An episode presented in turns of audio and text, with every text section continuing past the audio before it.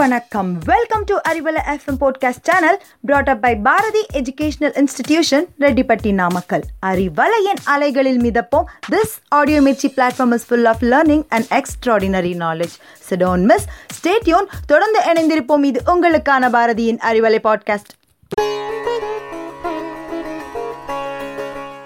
அன்பிற்கினிய அறிவலை நேயர்களே, தமிழ் வணக்கம். இந்த உலகத்தில் உபயோகம் இல்லாததுன்னு ஏதாவது இருக்கா? உபயோகம் இல்லாத பொருள் ஒன்றே ஒன்று தான். அது அற்றிணை அல்ல, உயர்திணை.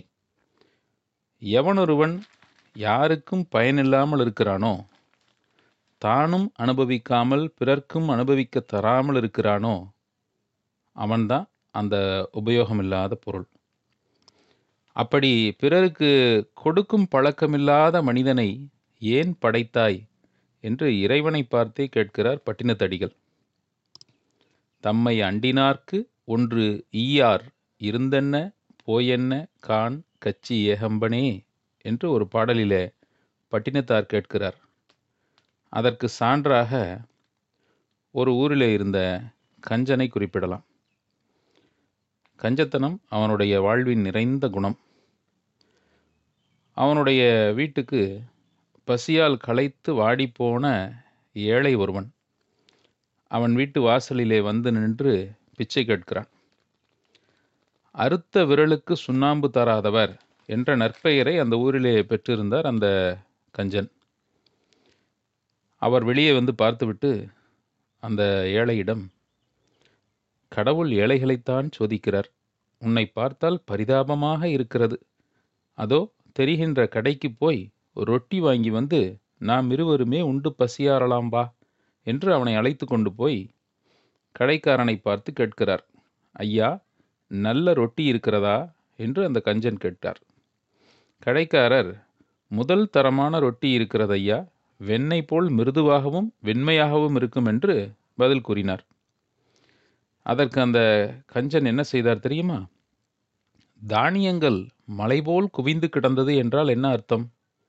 தானியங்களை விட மலை பெரியது என்று தானே பொருள். அதுபோல ரொட்டி வெண்ணெய் போல் இருக்கும் என்று இந்த கடைக்காரர் சொல்வதிலிருந்து ரொட்டியை காட்டிலும் வெண்ணெய் தான் உயர்ந்ததென்று தெரிகிறது. ஆகையால் நாம் இந்த கடையை விட்டுவிட்டு அந்த வெண்ணெய் விற்கிற கடைக்கு செல்வோம் வா என்று கூறி வெண்ணெய் கடைக்கு அந்த ஏழையை அழைத்து செல்கிறார் அந்த கஞ்சன். கடைக்கு சென்றவுடன் கடைக்காரரை பார்த்து கேட்டார், நல்ல வெண்ணெய் இருக்கிறதா என்றார். கடைக்காரர், ஐயா புது வெண்ணெய், பாருங்கள் பனிக்கட்டியைப் போல குளிர்ச்சியாக இருக்கிறது என்று பதில் சொன்னார். கஞ்சருக்கு கிடைத்தது கருத்து. இவர் என்ன சொன்னார்?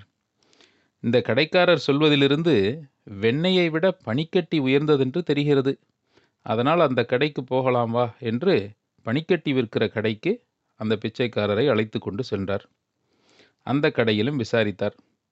கடைக்காரர் சொன்னார், நல்ல பனிக்கட்டி இருக்கிறது, தண்ணீரைப் போல நன்றாக தெளிந்திருக்கிறது என்று சொன்னார். இப்பொழுது நம் கஞ்சர் என்ன செய்தார்? பிச்சைக்காரரை பார்த்து கேட்டார், கேட்டாயா, இந்த கடைக்காரர் சொல்வதிலிருந்து தண்ணீர் தான் மிகவும் உயர்ந்தது என்று தெளிவாக தெரிகிறது, வீட்டுக்கே போகலாம் வா என்று கூறி அவரை தம் வீட்டிற்கு அழைத்து வந்து நல்ல தண்ணீர் கொடுத்து பசியாறு என்றாராம். என்ன ஐயா இது, ஊரையெல்லாம் சுற்ற வைத்துவிட்டு இப்போது தண்ணீரை தருகிறீர்களே, இந்த தண்ணீர் குளத்திலே கிடைக்காதா என்று சலித்து கொண்டார் அந்த ஏழை பிச்சைக்காரர். அந்த வீட்டின் சொந்தக்காரர் கஞ்சர் சொன்னார், கோபிக்காதே, நீ சொல்வதும் சரிதான், இது நேற்று கொணர்ந்த தண்ணீர், சுத்தமான தண்ணீர், குளத்திலிருந்தே வேண்டுமளவு நீ குடிக்கலாம், இந்த தெருவினுடைய கடைசியிலே தான் அந்த குளம் இருக்கிறது, தாமதிக்காமல் போய் அங்கே தண்ணீரை குடி என்று சாமர்த்தியமாக அனுப்பிவிடுகிறார். இத்தகைய கஞ்சத்தனமான குணம் நிறைந்தவர்கள் இருப்பது இந்த நிலத்துக்கே சுமைதானே.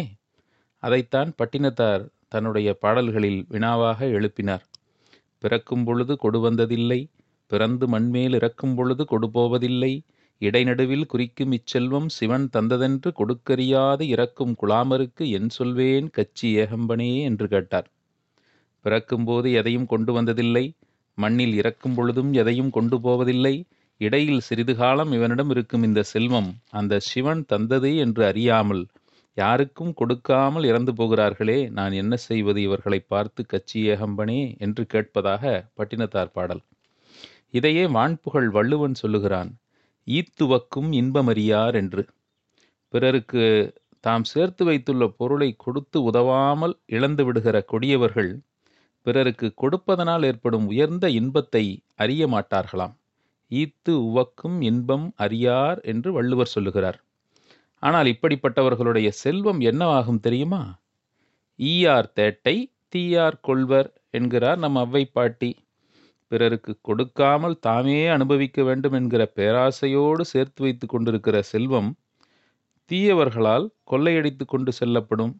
இதைவிட சிறப்பாக வேறு யார் சொல்லிவிட முடியும்?